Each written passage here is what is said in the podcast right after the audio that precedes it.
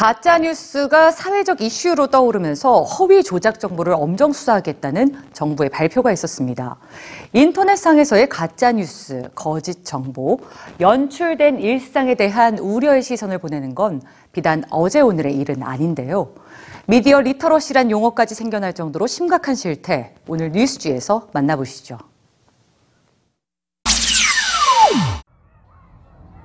거울 앞에 선 한 여성. 세수하고 화장까지 마치더니 침대에 누워 찍은 사진을 아침 인사와 함께 인스타그램에 올립니다.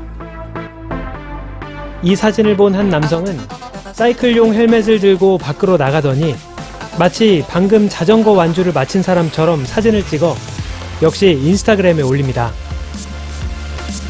영상은 소셜미디어 속 일상이 실제와 얼마나 다른지 또 어떻게 연출되는지를 보여주죠.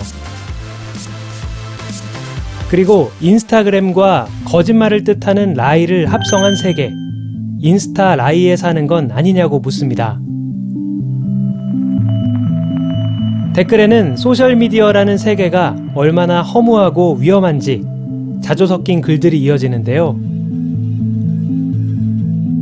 인터넷 세상에서 연출되는 것은 개인의 일상뿐이 아닙니다.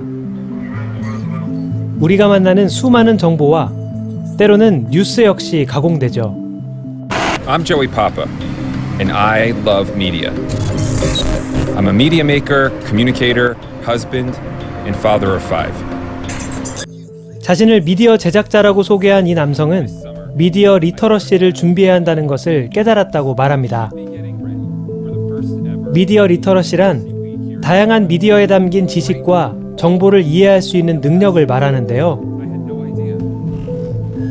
미디어 시대를 살아가기 위해서는 다양한 정보 속에서 진짜 정보를 찾는 능력이 필요하다는 것입니다. 버락 오바마 전 미국 대통령이 도널드 트럼프 대통령에게 쓸모없는 사람이라며 독설하는 이 영상은 유명한 가짜 동영상입니다. BuzzFeed라는 인터넷 매체가 한 영화 감독과 만든 영상인데요. 이렇게 가짜 뉴스가 세계적인 문제로 떠오르면서 다소 생소한 media literacy가 주목받고 있습니다. 가짜 뉴스가 경제적 이득이나 정치 사회적 여론 형성을 목적으로 하는 만큼 정치인의 거짓말을 구별해주는 사이트가 생겨나고 대학의 연구소들은 fact checking 시스템을 구축하고 나섰습니다. 하지만 이런 시스템이 바람직한 대안이 될 수는 없습니다. 다른 누군가가 아니라 스스로 검증할 수 있는 능력이 필요하기 때문이죠. 우리 사회가 media literacy 교육에 관심을 기울여야 하는 이유입니다.